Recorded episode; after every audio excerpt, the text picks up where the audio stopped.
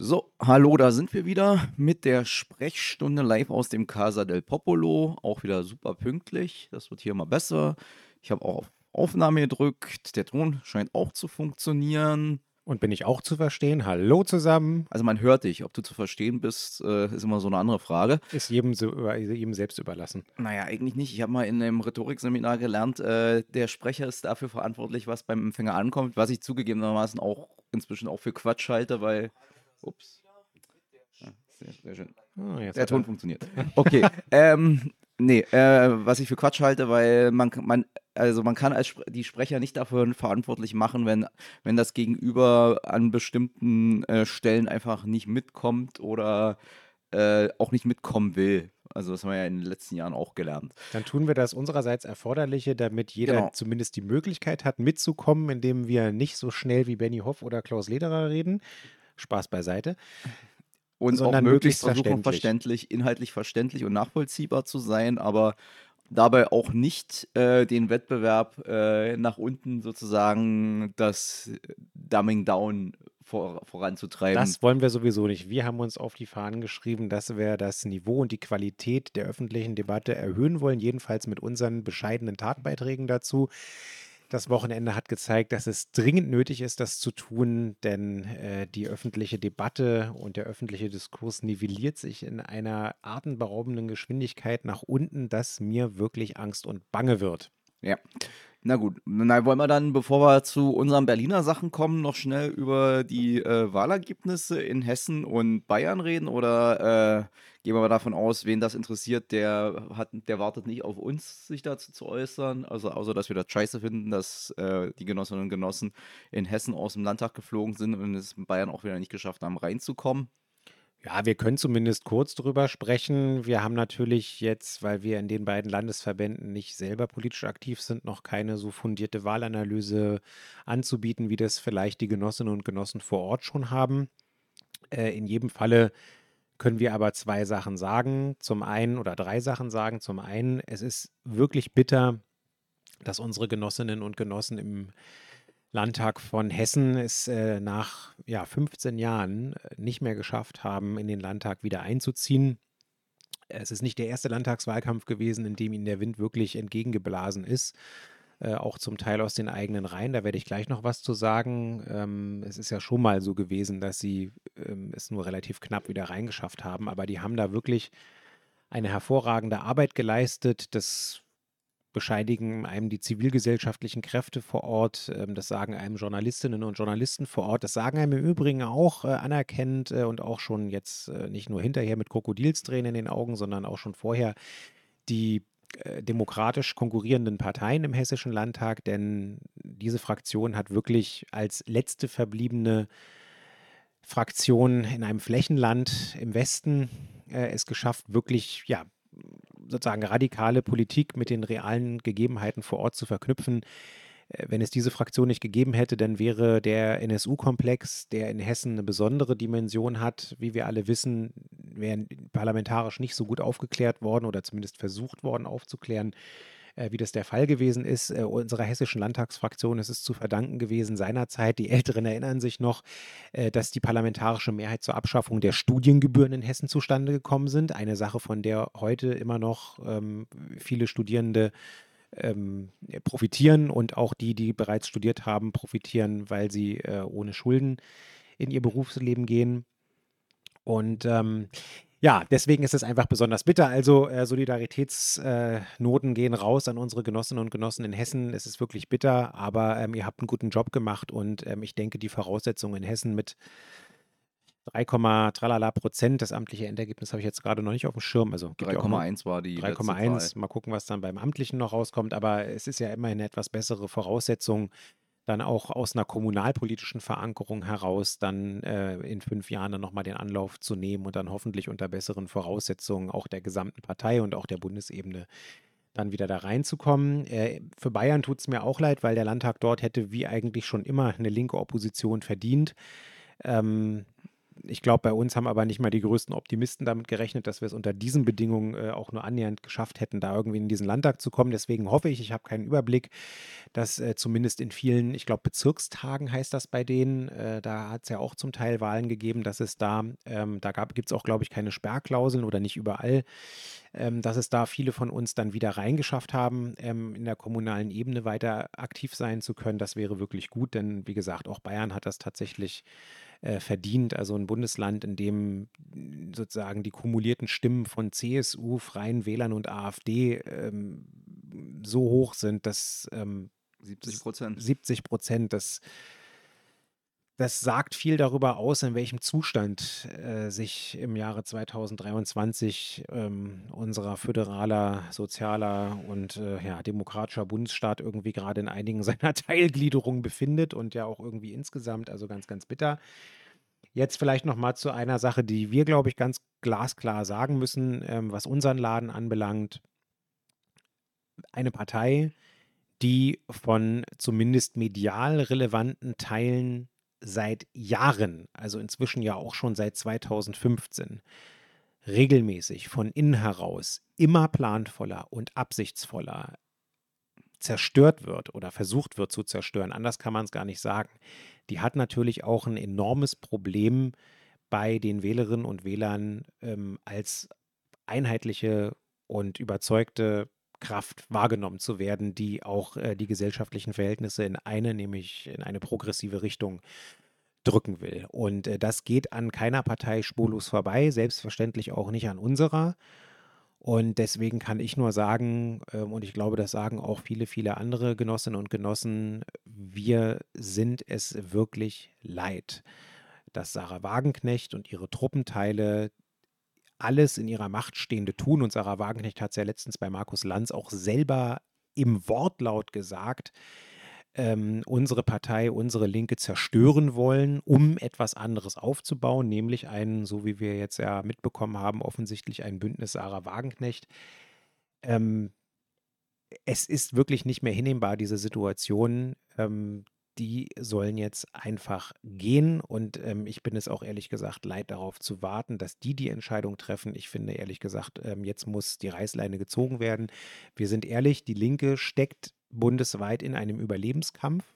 Und äh, die nächsten Wahlen werden zeigen, wie erfolgreich wir sind, als bundesweit e existente Kraft ähm, da zu sein und die gesellschaftlichen Verhältnisse äh, ähm, ja, wenn man jetzt sagt, nach links zu drücken, dann ist es jetzt schon fast schwierig zu sagen. Im Moment muss man ja sagen, sich dem Rechtsruck entgegenzustellen.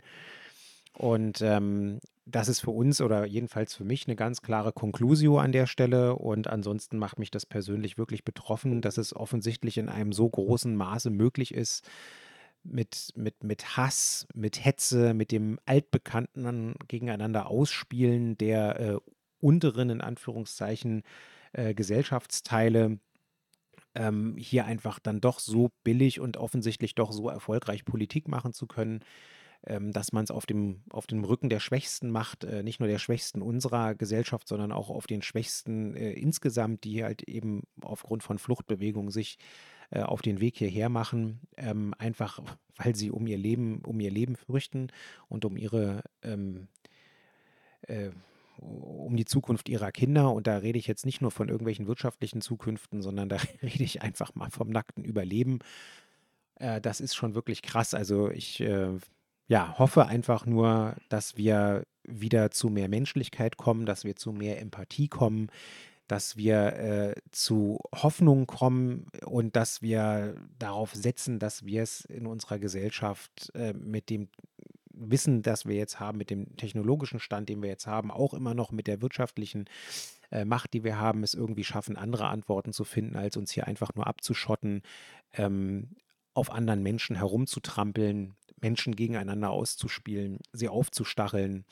Ähm, ich finde das eine ganz, ganz widerliche Entwicklung und ähm, Hassan ist Historiker, der wird uns da gleich äh, immer genaueres und differenziertes zu sagen können, aber ich persönlich ertappe mich immer öfter dabei, dass ich mir denke, oder mich selber frage, okay, wie muss es sich eigentlich ähm, Mitte der 1920er Jahre und Ende der 1920er Jahre angefühlt haben, als ähm, die dortigen Gesellschaftssituationen auch dazu beigetragen haben, dass die rechten Kräfte, und damit meine ich nicht nur die NSDAP, damit meine ich auch die rechten Kräfte in der Sozialdemokratie, ähm, in den ganzen sogenannten bürgerlichen äh, äh Parteien, in der Zentrumspartei und so weiter, dass die alle immer noch weiter nach rechts gerückt sind und äh, das am Ende dazu geführt hat, dass man äh, bei den letzten freien Reichstagswahlen dann tatsächlich ein Wahlergebnis hatte, ähm, das dann äh, letzten Endes zum Hitlerfaschismus ähm, geführt hat.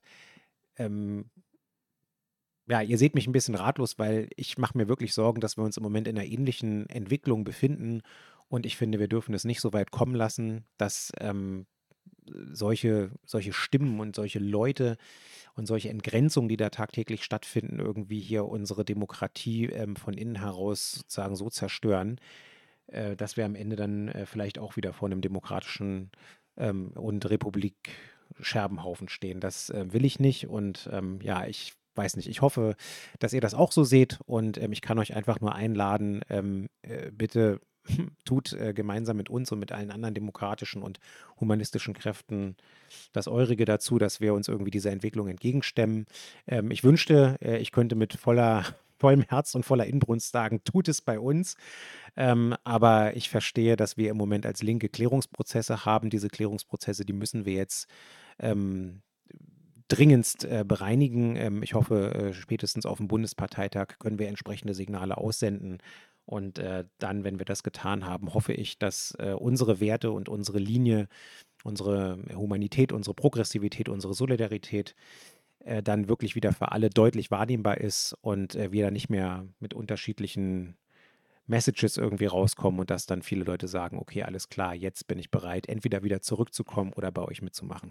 Naja, ich bin da auch eher pessimistisch, weil ich hab's ja mir, ich habe mir das ja abgewöhnt, das äh, zu gucken, aber wenn ich mir bei Twitter so angeguckt habe, wie da die Reaktion auf die Nachwahlberichterstattung gewesen ist, wo ja anscheinend einfach nahtlos weiter sozusagen über, also sozusagen Migration zum, äh, zur Mutter aller Probleme erklärt worden ist. Ja. Und wenn ich mir angeguckt habe, wie im, in, letz, in der letzten Woche im Morgenmagazin offensichtlich auch, also einerseits einfach völlig gedankenlos rechtsradikale Phrasen übernommen werden von den Moderatoren und wie sozusagen sich da der Laiendarsteller, der da im, im Interview mit äh, Markus Söder am Donnerstag oder Freitag vor der Wahl den Journalisten gemimt hat, davon Markus Söder hat abmeiern lassen.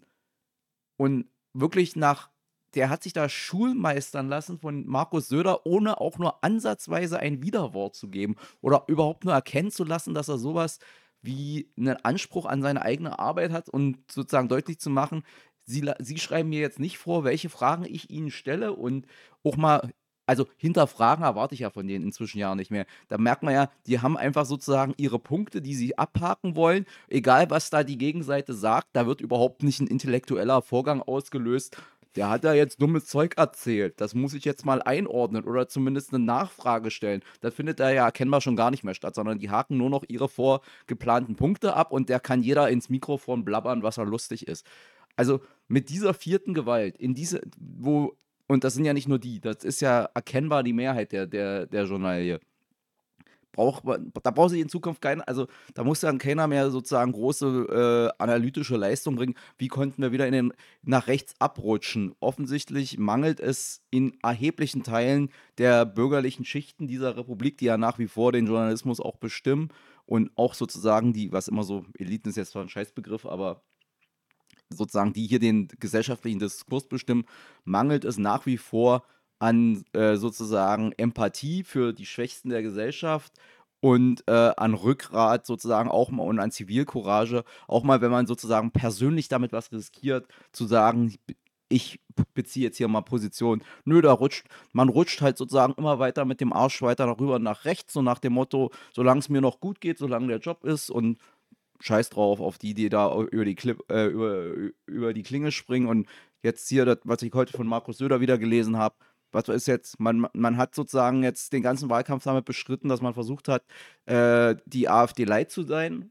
Hat nicht funktioniert. Was ist die Reaktion? man macht einfach weiter. Wir müssen jetzt das Asylrecht einschränken. Man macht dann AfD pur. Ja. Super Sache. Ja. Also deswegen, da braucht, da braucht dann keiner mehr kommen, von wegen, ich habe nichts gewusst, ich verstehe nicht, wie das passieren konnte, sondern jetzt ist alles, das ist alles noch deutlicher dokumentiert in Bild und Ton, als es äh, 33 war und vorher. Deswegen, also im Moment bin ich da auch, ja, weiß ich auch nicht, was man, da, also das, wenn das so weitergeht, ja, man baut, dann bauen sie demnächst die Lager nicht mehr in Tunesien, sondern dann bauen sie die Lager wieder hier. Ja. Ja, in die Richtung läuft es ja auch, genau. Das soll es dann erstmal in Einordnung gewesen sein. Glücklicherweise, das muss ich jetzt auch nochmal sagen, haben wir äh, in Berlin, jedenfalls in der Presselandschaft, in der wir zu tun haben, dann auch noch äh, die ein oder anderen Ausnahmen, die die Regel, die Hassan eben in Bezug auf das Morgenmagazin geäußert hat oder zumindest das konkrete Interview, äh, die dann die Regel konterkarieren. Aber ähm, ja, ähm, ich glaube und ich meinte es auch tatsächlich ernst mit dem, was ich eben gesagt habe und was ich auch auf Instagram geschrieben habe.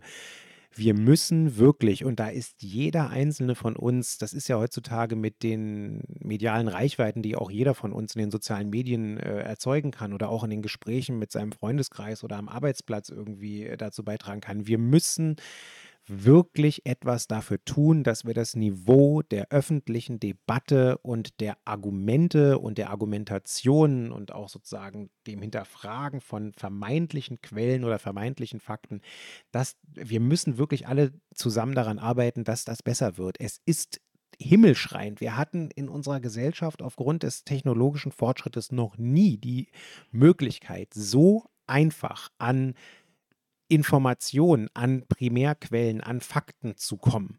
Und ich weiß nicht, ob das früher anders war, aber äh, gefühlt ist es so, dass es äh, in Anführungszeichen einfacher, trotzdem einfacher geworden ist, wieder besseren Wissens, Stichwort äh, Friedrich Merz mit seinem Geblubber über die ähm, Zahnheilkunde von ähm, Asylbewerbern oder ähnlichem, einfach irgendwelche Behauptungen in den Raum zu setzen, irgendwelche Zahlen zu nennen, die nicht stimmen oder die aus dem Zusammenhang gerissen worden sind und damit eine Reichweite und, und, und sozusagen Klickzahlen erreichen, die dann erst einmal in der Welt sind und dann, wenn überhaupt, irgendwie nur mit äußerster ähm, schwerfälliger Arbeit irgendwie wieder gerade gerückt werden können. Und selbst dann wirst du immer noch einen Prozentsatz von Leuten haben, die einfach nur diese Ursprungsinformationen ähm, konsumiert haben und nicht mehr die dann vielleicht in, der, in, den, in den Folgetagen stattgefundenen äh, kritischen Einordnungen oder auch sogar Korrekturen. Und ähm, das ist eben genau das, was, was wir, glaube ich, machen müssen. Und ähm,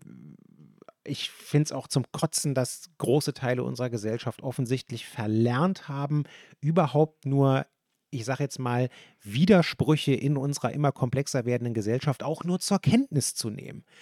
Unsere Gesellschaft ist komplex, sie wird immer komplexer, sie ist extrem arbeitsteilig und es gibt auf nur noch sehr, sehr wenige Sachverhalte einfache Antworten. Du hast oft schon bei ganz einfachen kommunalpolitischen, kiezpolitischen Themen das Problem in Anführungszeichen, dass du mit widersprüchlichen, mit divergierenden Interessenssituationen zu tun hast, die du in Ausgleich bringen musst. Und wo du versuchen musst, einen Kompromiss zu finden. Und zwar einen, der äh, nicht die eine oder die andere Seite maximal verdrängt. Das ist eigentlich auch das Wesen in der Demokratie. Ähm, also zumindest da, wenn wir nicht über unverhandelbare, unveräußerliche Grund- und Menschenrechte reden. Die stehen natürlich nicht zur Disposition eines Kompromisses. Das muss auch klar sein an der Stelle. Aber ähm, das ist uns so abgegangen als Gesellschaft und ähm, wir merken das ja auch in unserer politischen Arbeit äh, immer wieder ähm, und auch äh, wirklich bei allen möglichen Leuten, wo man dann wirklich nochmal sagen muss, Moment einmal, lass uns nochmal kurz von oben drauf gucken. Wir verstehen deine Position, wir verstehen deinen Ärger, wir verstehen dein Anliegen, aber lass uns mal kurz feststellen, es gibt auch noch die Perspektive B und vielleicht sogar auch noch die Perspektive C es ergibt sich ein Widerspruch und jetzt lass uns doch mal überlegen, wie eine solidarische Lösung, eine soziale Lösung für dein Problem aussehen kann.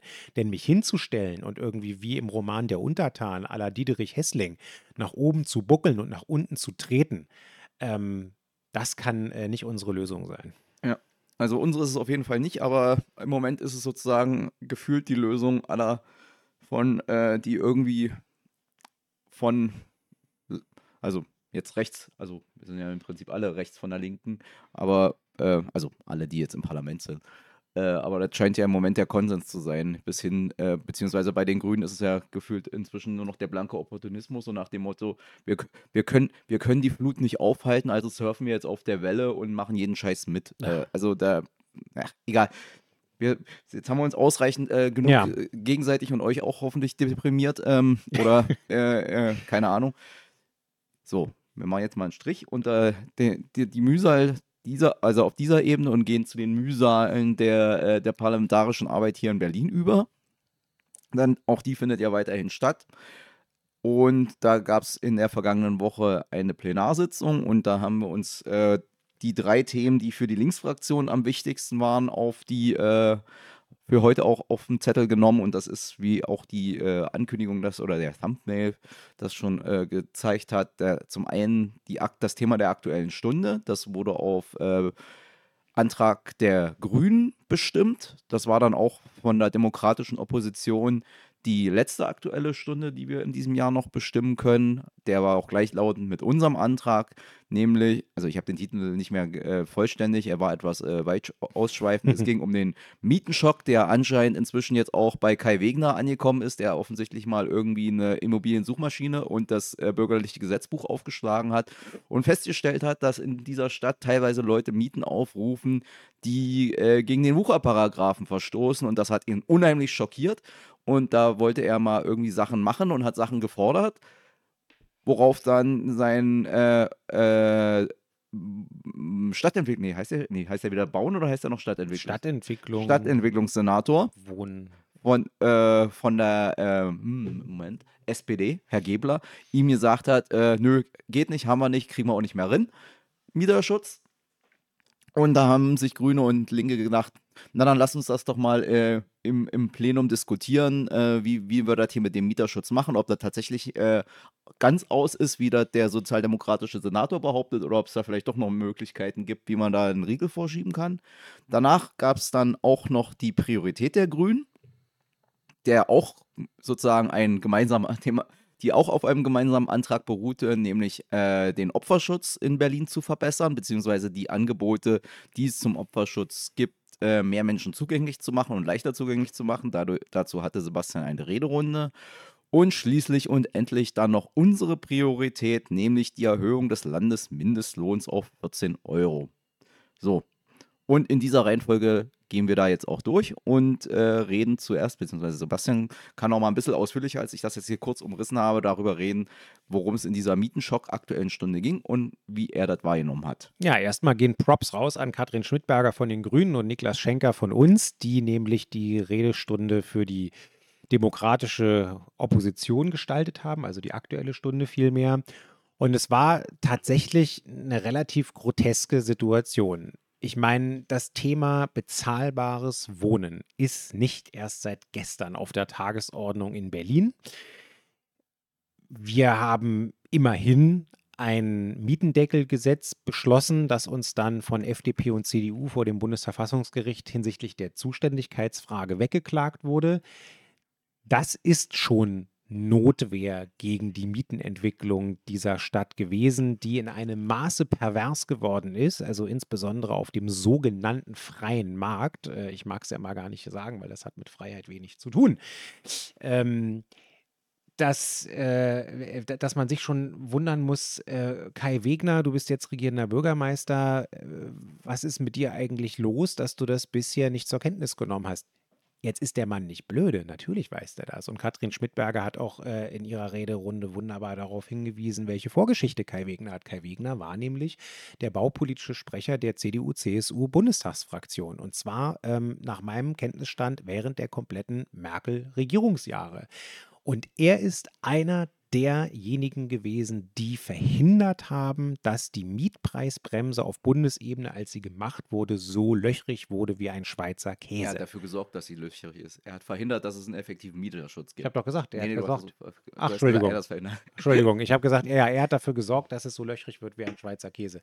Und ähm, warum? Naja, ganz klar, weil die CDU, CSU die parlamentarische Interessenvertretung der privaten ähm, Bauwirtschaft ist und der Geschäftsmodelle oder der Unternehmen, deren Geschäftsmodell es ist, mit dem äh, Eigentum an Wohnimmobilien Rendite zu machen und Jetzt ist, nicht bezahlbaren jetzt ist Herr Wohnraum J. zur so ganz Verfügung zu traurig, dass du diese Position der CDU zuschreibst und nicht der FDP. Er gibt Wahnsinn, sich ja. immer so viel Mühe. Ja, genau. Die FDP gibt sich da auch extrem viel Mühe, aber man muss es ja mal zur Kenntnis nehmen. Und in Berlin ist es ja nun auch mehrfach belegt durch äh, zum Beispiel die zuletzt ja auch äußerst umstrittene und auch vom Bundestag überprüfte und auch von Transparency Nation- International immer noch als unzulässig ähm, nach Rechtsgutachten äh, eingestufte Einflussspende von Herrn Gröner, einem der größeren Berliner Immobilien äh, Mongole irgendwie hier an, ja, ach ja, Kai Wegner, mit dessen Knete er natürlich was werden sollte, ach ja, regierender Bürgermeister, weil die Höhe dieser Spendensumme alleine schon den äh, sozusagen fast rangekommen ist an den Wahlkampfetat, den wir als Partei zum Beispiel zur Verfügung hatten. Und wir waren zu dem Zeitpunkt, wo wir in diesen Wahlkampf gegangen sind, die drittstärkste Kraft in diesem Parlament. Das muss man sich mal reinziehen. Also was für eine sozusagen demokratiefeindliche Wettbewerbsverzerrung da stattfindet, ähm, von wem und auch sozusagen geknüpft an welche in der Presse ja nachzulesenden Kai Wegner gegenüber äh, geäußerten Erwartungen, wo es nämlich darum ging, äh, falls der Mietendeckel Bestand haben sollte, ihn anzupassen. Ja gut, aber sicherlich nicht anzupassen im Sinne der Mieterinnen und Mieter, sondern anzupassen im Sinne von Herrn Gröner und von seinen anderen Leuten. Also ihr seht, mit mir gehen langsam ein bisschen die Pferde durch, aber das ist auch einfach eine Situation, die nicht hinnehmbar ist. Also äh, Katrin hat es auf den Punkt gebracht, vom Saulus äh, zum Paulus in der, äh, in der Mieterschutzpolitik, das nimmt Kai Wegner niemand ab. Der hat jetzt Kreide gefressen, vornehmlich, weil er nämlich regierender Bürgermeister in einer Stadt geworden ist, die zumindest ähm, bis dato immer mal wieder sehr stark äh, sozusagen Mitte-Links, äh, zumindest von den Wahlergebnissen getickt hat. Ist dann leider nicht immer auch zu den konkreten ähm, politischen Mehrheiten gekommen, weil die SPD halt eben dann, so wie jetzt oder auch schon äh, in der Vergangenheit, dann mal doch wieder mit der CDU ins Bett gestiegen ist. Ähm, aber das muss so ein regierender Bürgermeister von der CDU natürlich zur Kenntnis nehmen, wenn er das erste Mal seit irgendwie, äh, wie viel, 16 Jahren oder so mal wieder am Drücker ist. Ähm, äh, und dann muss er natürlich auch irgendwie seinen Politikstil und äh, seine Phrasen, die er so rausballert, irgendwie seinem vermeintlichen Elektorat irgendwie anpassen. Aber das Problem ist, es ist total unglaubwürdig und es steckt auch tatsächlich nichts dahinter. Denn was tut denn der Senat, um zum Beispiel das Wirtschaftsstrafgesetz durchzusetzen und Wucher auf dem Mietermarkt in Berlin A überhaupt erst herauszufinden und B dann auch dagegen vorzugehen? Nix tut er dafür. Äh, Olli Nöll, unser Stadtrat, der hat jetzt eine Stelle im Bezirksamt Friedrichshain-Kreuzberg geschaffen, sich aus den Rippen geschnitten, aus den ohnehin klammen Mitteln in den Bezirken, äh, um überhaupt hier und da mal jetzt ein Zeichen zu setzen und dann Leute zur Staatsanwaltschaft zu bringen, denen nachgewiesen werden kann, dass sie Wuchermieten verlangen. Ähm, aber sozusagen strukturell haben wir überhaupt nicht die Man- und Women-Power, äh, um äh, sozusagen genau dagegen flächendeckend in Berlin vorzugehen. Findet einfach nicht statt. Und die Staatsanwaltschaft, das kann ich euch auch sagen, ähm, obwohl sie in den letzten Jahren unter uns viel, viel mehr Personal bekommen hat, hat sozusagen genug mit dem ganzen anderen Scheiß zu tun. Organisierte Kriminalität, Geldwäschebekämpfung, Alltagskriminalität, äh, die Kapitaldelikte, äh, Drogendelikte und so weiter. Das ist sozusagen eine ganze Menge Holz und äh, äh eigentlich müsste man bei denen auch eine Spezialabteilung einrichten für äh, genau irgendwie sozusagen Wucherpreise und ähm, äh, das, äh, also gibt ja auch noch ganz viele andere kriminelle Sachen, die da stattfinden. Dann wird irgendwie ein Haus saniert und dann wird irgendwie mit äh, sozusagen wirklich ekelhaften Methoden eine, eine regelrechte Entmietung herbeigezimmert, äh, um den Leuten dann irgendwie auch noch ihren Mieterschutz, den sie irgendwie haben, abzuschneiden. Aber egal, es kennt ihr alles. So, ähm, ansonsten war die Debatte dann noch von einer von einem Offenbarungseid äh, Mieterschutz und wohnungspolitischer Art der CDU geprägt. Da hat der ähm, eigentlich verbraucherschutzpolitische Sprecher der Fraktion, der ist neu im Abgeordnetenhaus, Herr Dr. Naas, glaube ich, ähm, dann eine Rede für die CDU-Fraktion gehalten und das war wirklich in, in 80 Phrasen um die Welt. Äh, da war im Prinzip kein konkretes Lösungsangebot für die aktuelle Wohnungskrise oder Mietenexplosion irgendwie da. Das Einzige, was er gesagt hat, war irgendwie, ja, wir müssen Dachgeschossausbau betreiben. Aha. Kann man ja drüber nachdenken, aber auch da gilt es wie beim Bauen von neuen Wohnraum. Das muss man dann bezahlbar und leistbar machen für Menschen, die halt eben nur über ein mittleres Berliner Haushaltsnettoeinkommen verfügen. Ähm, und bei Dachgeschossen ist das in der Regel, wenn man sich das so anguckt, irgendwie eher nicht der Fall. Da wird dann eher hochpreisig gebaut. Zweiter Punkt, und das war ernst, das ist jetzt keine Satire von mir. Er hat gesagt, naja, wenn die Leute sich die Miete nicht mehr zahlen können, dann sollen sie doch einfach Eigentum erwerben. Wo lebt der Mensch eigentlich? Weiß der eigentlich, wie viele Zehntausende Haushalte in Berlin nur mit einem Haushaltsnettoeinkommen von 950 Euro oder weniger über die Runden kommen müssen? Weiß der Mann eigentlich, dass ich glaube, das mittlere Haushaltsnettoeinkommen in Berlin bei irgendwie 2300 Euro oder so liegt? 2400 hat 2400 Euro liegt? Äh, Das, sind, das ist das mittlere Haushaltsnettoeinkommen und das sind mehrere Personen, die in diesem Haushalt leben. Äh, die sind in der aktuellen Zinsphase überhaupt nicht in der Lage, die wären es vielleicht auch schon bei einer Nullzinsphase nicht, äh, wären die nicht in der Lage gewesen, einen Kredit zu bekommen, um sich so ein Eigentum überhaupt zu erwerben. Guckt euch doch mal an, was eine Zwei-Zimmer-Eigentumswohnung in Berlin kostet. Egal ob im Neubau oder im Bestand. Kommt ein bisschen auf die Lage an. Aber selbst in Spandau oder so werdet ihr da mit den Ohren schlackern. Also, ähm, ganz ehrlich, das war wirklich äh, schlimm. Und ähm, wenn es nicht so, wenn es nicht so ein wichtiges Thema wäre, dann müsste man eigentlich lachen über diese Konzeptlosigkeit und Planlosigkeit der CDU. Ähm, unsere Partei hat bereits vor ähm, zwei Jahren oder fast zwei Jahren, anderthalb Jahren, ähm, ein Update für ein kommunales Wohnungsbau, kommunales soziales Wohnungsbauprogramm vorgelegt, wo wir durchgerechnet haben und auch konkret vorgeschlagen haben, wie wir die äh, Maßnahmen da finanzieren und wie wir dafür sorgen können, dass die kommunalen Wohnungsunternehmen, äh, die Landeswohnungsunternehmen dann entsprechend äh, mehr und vor allen Dingen leistbaren Wohnraum als bisher schon ähm, bereitstellen können. Und ähm, es ist einfach nur bitter. Ja. ja. Und ansonsten, ja, der, von der SPD kam, glaube ich, auch nicht viel mehr zu dem Thema. Und ja, es war eine. Aber wir danken Christian Gebler, das ist, äh, war jetzt äh, das erste Mal seit irgendwie gefühlt Ewigkeiten. Also sagen wir mal andersrum, die letzten beiden Male, als Christian Gebler im Abgeordnetenhaus gesprochen hat, äh, in der aktuellen Stunde schloss das äh, eine Ältestenrat-Sondersitzung an und äh, eine Verlängerung der Parlamentszeit aufgrund der dadurch eingetretenen Pause. Das war diesmal nicht so. Christian hat sich diesmal benommen, war brav, hat sich einigermaßen äh, im Ton gemäßigt, äh, hat keine Sondersitzung des Ältestenrats provoziert, keine zweite Rederunde äh, heraufbeschworen und äh, das ist ja auch schon mal was. Aber inhaltlich war ja natürlich auch relativ blank, weil was hat die SPD gerade äh, mit der CDU zusammen beschlossen? Die haben jetzt erlaubt, dass bis ähm, Ende der Wahlperiode, also bis 2026, die städtischen Wohnungsbaugesellschaften ordentlich die Miete erhöhen können. Äh, die Härtefallregelungen, die es eigentlich geben soll, sind, wenn man sie sich bei Lichte äh, betrachtet anguckt, auch ein Problem, denn ähm, die Härtefallregelung orientiert sich nicht etwa an der Brutto-Warmmiete, sondern an der Netto-Kaltmiete, auch ein riesiges Problem, weil äh, ich helfe den Leuten nicht wirklich, wenn ich irgendwie bei der Netto-Kaltmiete eine gewisse Begrenzung ähm, herbeiführe, äh, wenn dann irgendwie die Brutto-Warmmiete explodiert aufgrund sozusagen der Energiekosten, äh, die jetzt gerade ordentlich reinhauen. Und ähm, die Nebenkostenabrechnung kommen ja jetzt langsam rein und ab jetzt kommt sozusagen das ganze Problem, was wir in der Gebäudeenergie haben ähm, und äh, was wir bei den, bei den ähm, Preisen am Energiemarkt und an den Rohstoffmärkten haben, das haut jetzt ja äh, aufgrund des Umlage, des nach, nachgelagerten Umlageeffektes, haut ja jetzt erst auf die Mieten richtig rein. Also deswegen, das ist schon alles ziemlich bitter. Guckt euch die äh, Rede von Niklas an, guckt euch die Rede von Katrin an, die haben das wirklich super gemacht. Das ist auch ein Stück weit, äh, zumindest auf der B-Note, ähm, heiter äh, oder irgendwie ähm, nett anzusehen gewesen. Aber wenn wir uns die harten Fakten und die Situation auf dem Wohnungsmarkt reinziehen, dann ähm, laufen wir wirklich ganz, ganz schwierigen Zeiten entgegen. Und ähm, es ist deswegen nur umso äh, verständlicher, dass jetzt ein ähm, Gesetzesvolksentscheid, also mit einem dann noch zu erarbeitenden, aber konkreten Gesetz von der Initiative Deutsche Wohnen und Co. enteignen auf den Weg gebracht wird.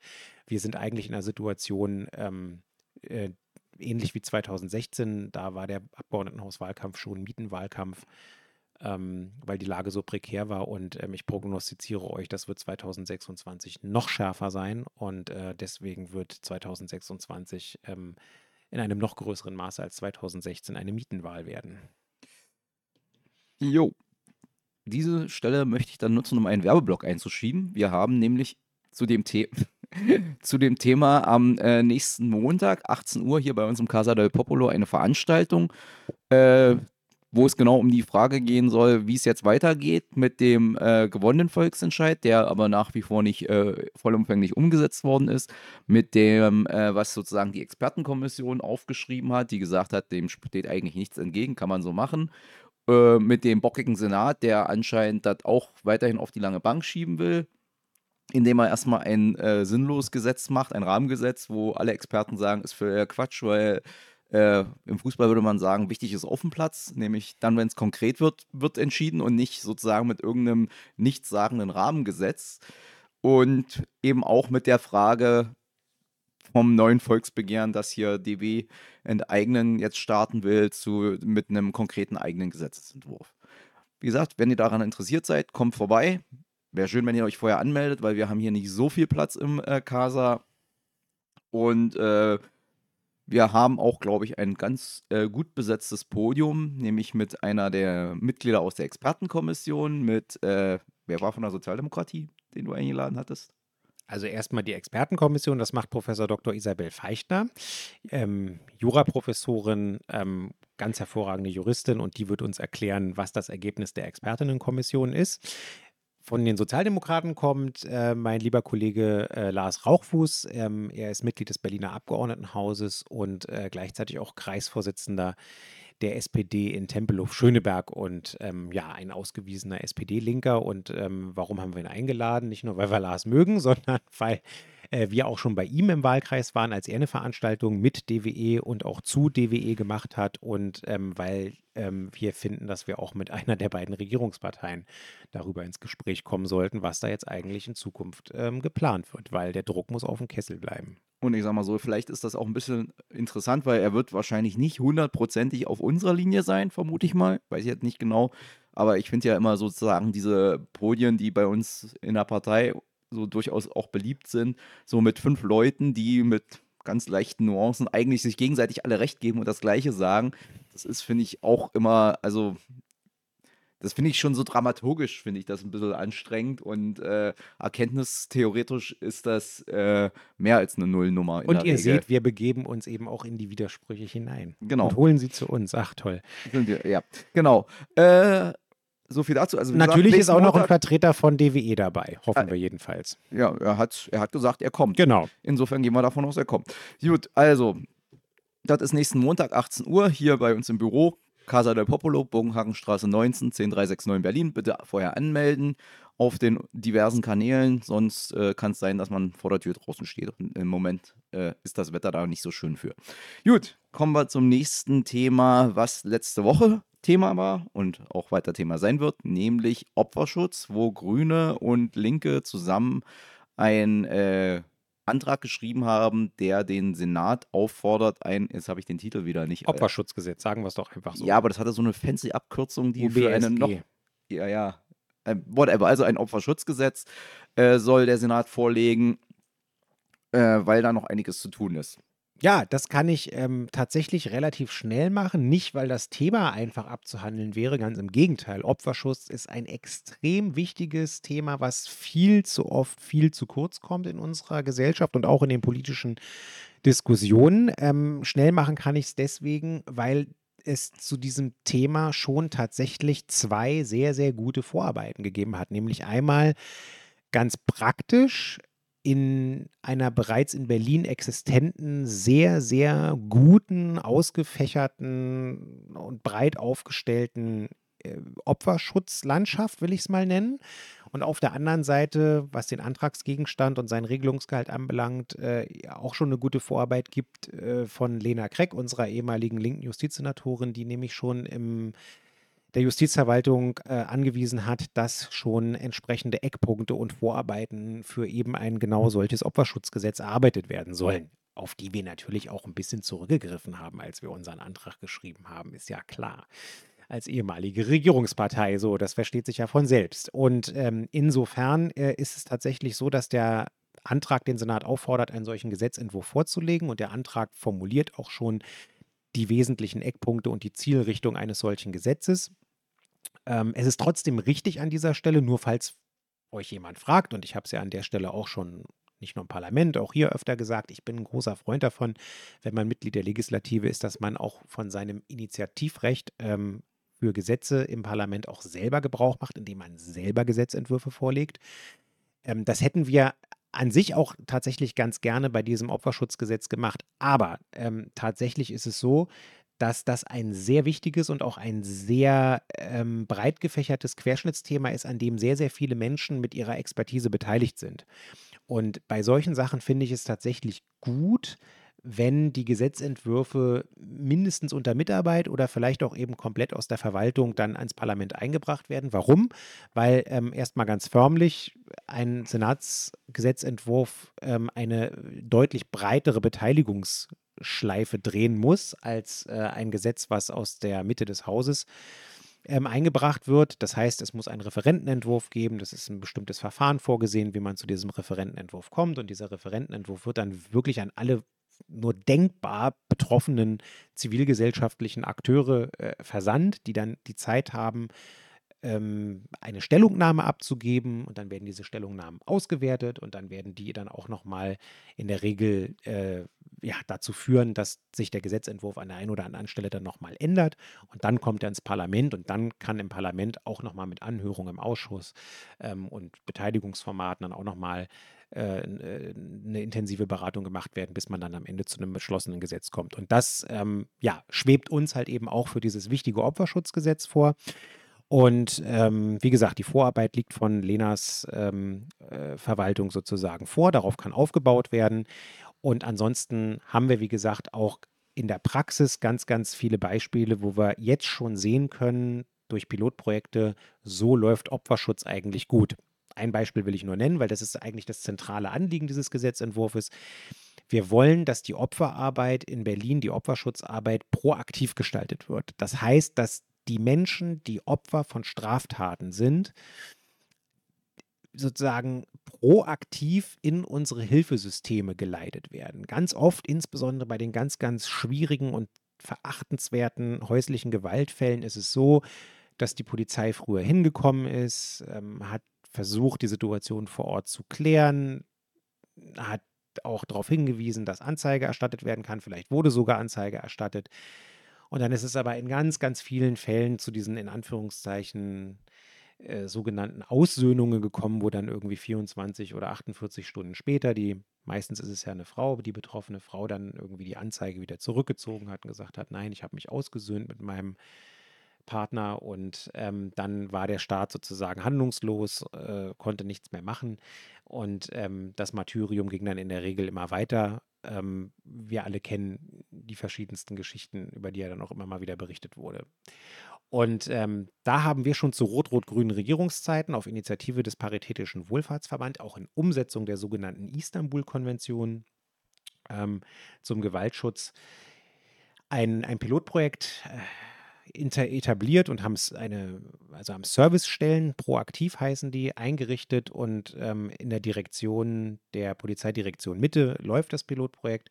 Und da ist es so, wenn die Polizei ähm, bei ihrer Arbeit äh, mit Opfern zu tun hat, dass sie ihnen dann in datenschutzrechtlich zulässiger Weise natürlich dann ähm, sie sofort als Polizei äh, und zwar ihre Daten dann vermittelt an diese Servicestelle und diese Servicestelle verteilt dann wiederum ähm, diese ähm, Person an die in unserer Hilfelandschaft ähm, richtige Unterstützungsstelle. Also wenn es ein Stalking-Fall ist, geht es zu Stop Stalking zum Beispiel. Oder wenn es ähm, ein Thema mit häuslicher Gewalt ist, geht es zu den entsprechenden Projekten, die, ähm, die darauf spezialisiert sind ähm, und so weiter. Und diesen Ansatz, der wirklich sehr, sehr gut läuft und äh, wir haben die Servicestellen ja auch ausgeweitet, den wollen wir eigentlich zur gesetzlichen Grundlage machen für die gesamte Opferarbeit und natürlich wollen wir auch die, ganzen, die ganze Opferschutzlandschaft, ähm, die in der Regel durch ähm, Zuwendungen des Landes finanziert werden, aber von freien Trägern finanziert werden, auch auf einer gesetzlichen Grundlage absichern. Denn bisher ist es zumindest formal so, dass theoretisch der Haushaltsgesetzgeber alle zwei Jahre ähm, so ein Projekt auch einfach killen kann. Einfach weil er ihm die Gelder entzieht oder irgendwie äh, ihm die Gelder nicht mehr geben kann. Und das wollen wir nicht, weil Opferschutz ist dafür einfach viel zu wichtig.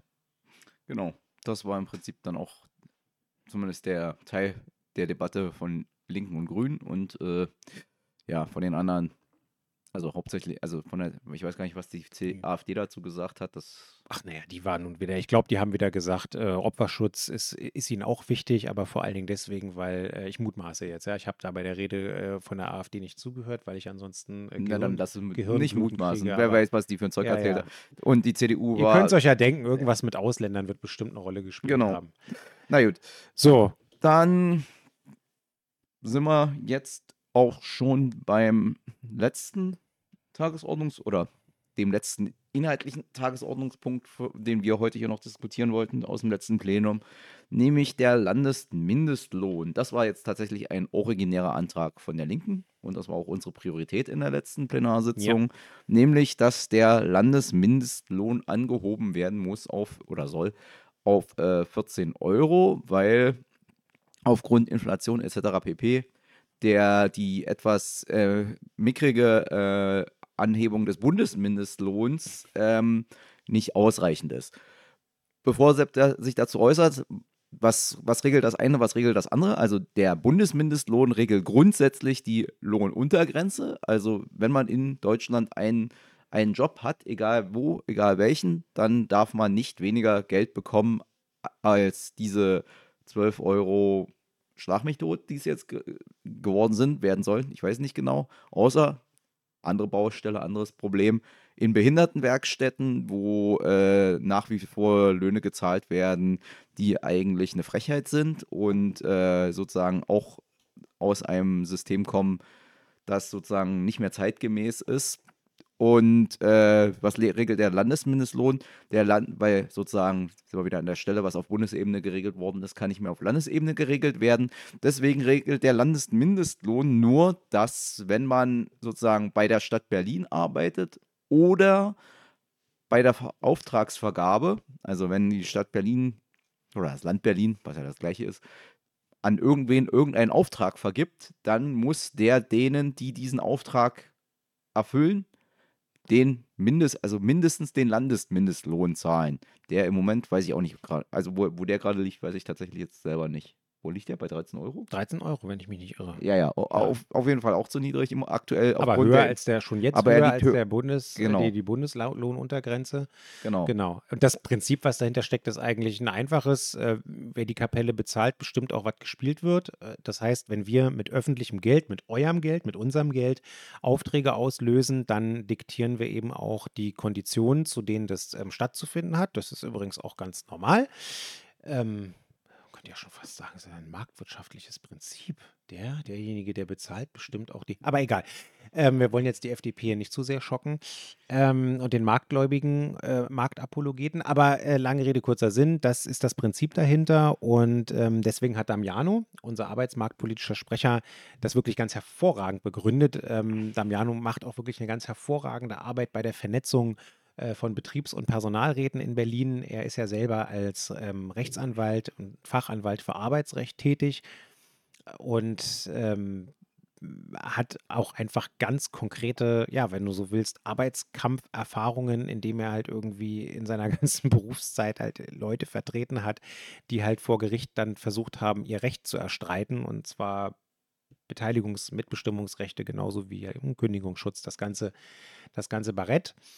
Ähm, und äh, ja, hat das wirklich in einer, in, einer, in einer sehr, sehr guten Rede dort nochmal begründet, warum wir diesen Mindestlohn ähm, anheben und auch anheben müssen, wenn wir ähm, insbesondere auch was die Perspektive der, des, des Kampfes gegen die ja auf uns zukommende und auch jetzt eigentlich schon daseinende Altersarmut irgendwie anbelangt, dass wir hier sogenannte armutsfeste ähm, äh, Löhne brauchen. Und wenn man das irgendwie entsprechend berechnet nach den derzeitigen Bedingungen, die wir halt irgendwie haben, mit Lebenshaltungskosten und Inflation und so weiter, dann musst du halt äh, 14 Euro, dann ist das das Mindeste, was du, was du zahlen musst, damit die Leute dann irgendwie später nicht auf ergänzende Sozialleistungen angewiesen sind, wenn sie denn äh, überhaupt sozusagen die entsprechenden Beitragsjahre vollkriegen und auch die ganze Zeit dann auf dem Niveau.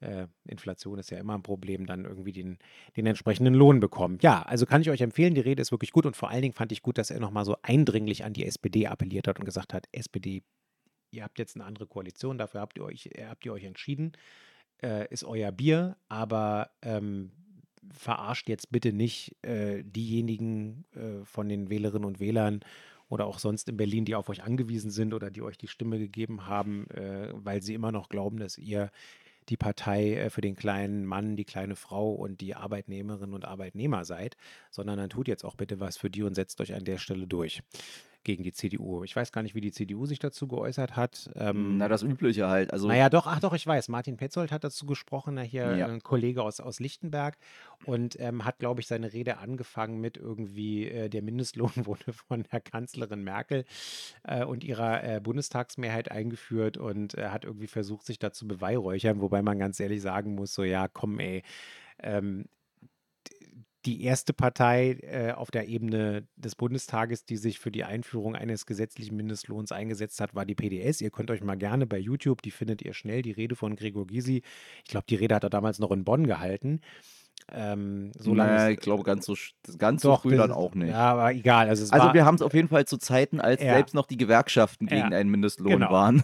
Genau, da waren wir im Bundestag die Partei, die das gefordert hat und was wir uns da alles haben anhören müssen. Und dann haben die ersten Gewerkschaften, auch durch die äh, sozusagen innergewerkschaftlichen Kämpfe, haben ihre Position gewechselt. Ähm, und dann ist es wirklich wie so oft äh, ein Druck gewesen, der aus der Gesellschaft in die Parlamente getragen wurde, so dass dann am Ende auch eine Kanzlerin Merkel sich da nicht mehr gegenstemmen konnte. Und ähm, der Mindestlohn, der damals eingeführt wurde, der war ja damals schon unter der Armutsfestigkeitsgrenze. Es war Na, be Dingen, besser als nichts, aber es war schon wirklich, äh, war schon wirklich äh, eine Sache, wo ich jetzt sagen kann, als CDU-Abgeordneter, das ist schon ein bisschen unterkomplex, einfach so zu tun, irgendwie einen Zettel hochzuhalten und zu sagen, ja, hier unter dem Gesetz steht der Name von Angela Merkel, ja, geschenkt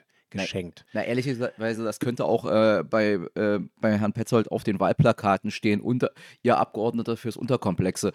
Ähm, weil, also an der Stelle war es auch einfach un, also ne, wirklich eine Unverfrorenheit, weil es war ja nicht sozusagen, dass das eingeführt worden ist unter einer CDU-Kanzlerin, weil die CDU das gewollt hätte, sondern es ist eingeführt worden, weil die SPD, mit der sie in einer Koalition ge gesagt haben, wenn wir das nicht, nicht machen, dann gehen wir nicht mit euch in eine genau. Koalition genau. und dann hätten sie keine Regierung bilden können. Dann hätte es keine Kanzlerin Merkel gegeben an den, in den vier Jahren oder irgendwie anders anders, aber. So sieht's mal aus. Auf jeden Fall, das war halt wirklich, also das war wirklich an Unverfrorenheit nicht mehr zu überbieten. Aber wie gesagt, auch das ist ja sozusagen das Geschäftsmodell von Martin Petzold. Alles, was irgendwo passiert, äh, wird rangesaugt und dann so getan, als hätte er da irgendeine Aktie dran gehabt. Also wenn, zumindest wenn es in Lichtenberg-Wahlkreis oder also wenn er irgendwie argumentieren könnte, dass er da, also wahrscheinlich das ist irgendwo mal an der CDU vorbeigelaufen. Genau. Also deswegen also, haben wir es gemacht. Wenn er, wenn er könnte, würde er wahrscheinlich auch behaupten, er ist verantwortlich für Sonnenschein.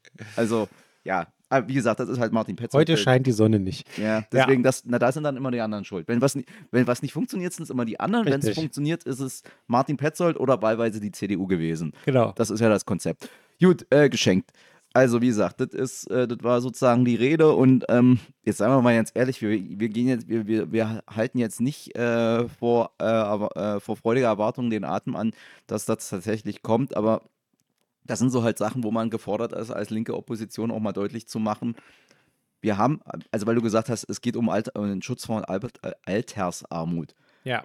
Auch, ja, aber im Angesicht der grassierenden Inflation, ja, die aufgrund der verfehlten Politik auf Bundesebene ja eher angeheizt als gebremst wird, klar. ist es ja inzwischen tatsächlich auch schon eine Frage von ganz konkret im Hier ja. und Jetzt für viele Menschen. Ich kann dann einfach mehr in meinen Einkaufswagen packen, als ich äh, noch vor ein paar Wochen hätte können, wenn das nicht beschlossen worden wäre. Genau, also es ist wirklich ähm, Nothilfe jetzt akut und natürlich auch ein Perspektivisch, kleiner ja, perspektivischen Beitrag dazu, dass die Leute dann äh, nicht äh, von der Grundsicherung leben müssten. Nein, will ich auch nochmal kurz, ne, also auch nochmal ganz kurz persönlich werden an der Stelle zu der Bedeutung von so einem Mindestlohn.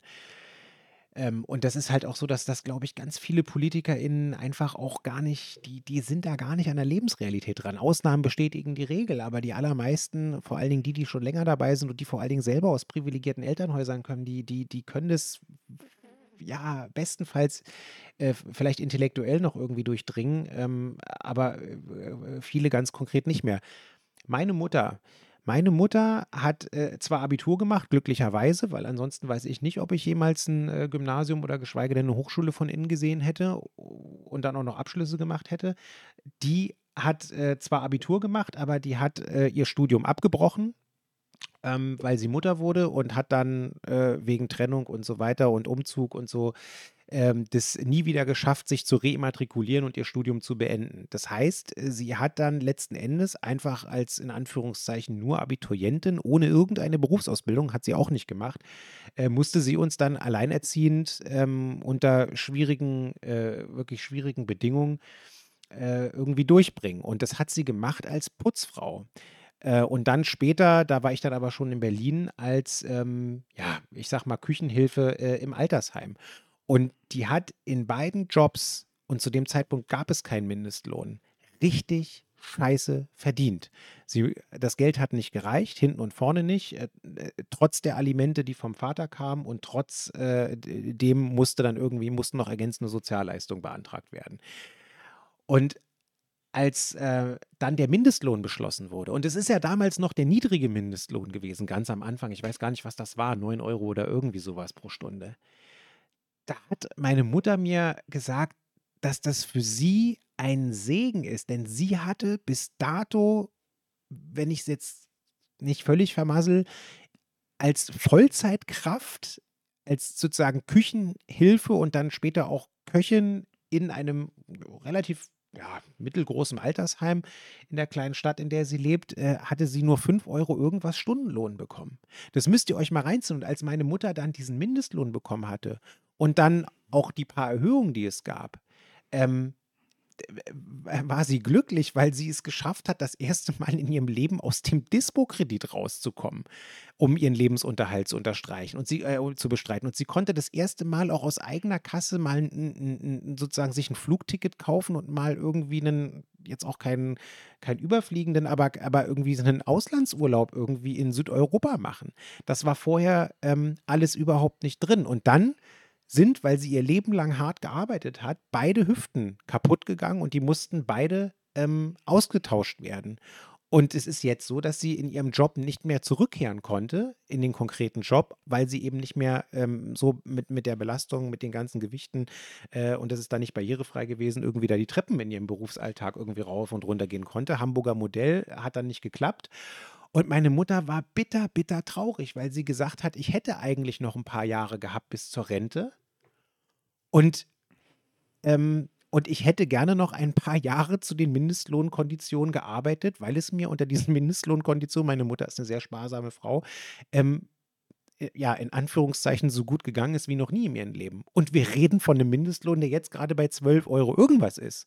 Also die meisten von uns, jedenfalls wenn sie gute Abschlüsse haben, werden hoffentlich und hoffentlich auch von euch irgendwie einen erheblich höheren Stundenlohn haben. Aber das muss man sich einfach mal reinziehen, was der Mindestlohn für viele Menschen tatsächlich bedeutet an einer Verbesserung ihres Lebens. Ja. Tja, naja, das wird, wie gesagt, ne? Das wird, glaube ich, noch viel zu diskutieren geben, aber das ist halt sozusagen ähm, das Problem. Alle, alle rennen immer rum und jammern rum, ja, uns fehlen die Fachkräfte und keiner will mehr arbeiten. Und dann guckst du drauf, was die für Arbeitskonditionen und für Lohnkonditionen anbieten und dann denkst du dir, und da wunderst du dich, dass keiner deinen scheiß Job machen will, wenn du die Leu Leute nicht ordentlich bezahlst. Also, naja. Aber wir haben noch eine gute Nachricht, Leute. Wir haben eine gute Nachricht? Ja, wir haben eine gute Nachricht. Was haben wir für eine gute sind Nachricht? heute von einem Termin hierher so. gekommen, der wirklich eine gute Nachricht ist.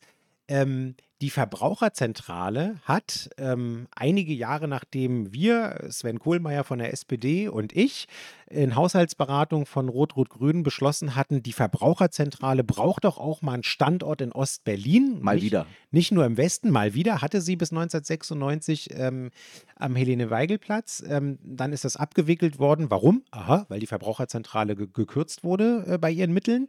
Äh, nach dem Motto, Verbraucherschutz ist ja nicht so wichtig. Und wenn wir schon Standort dicht machen, wo machen wir ihn dicht? Ach ja, klar, in Ostberlin natürlich.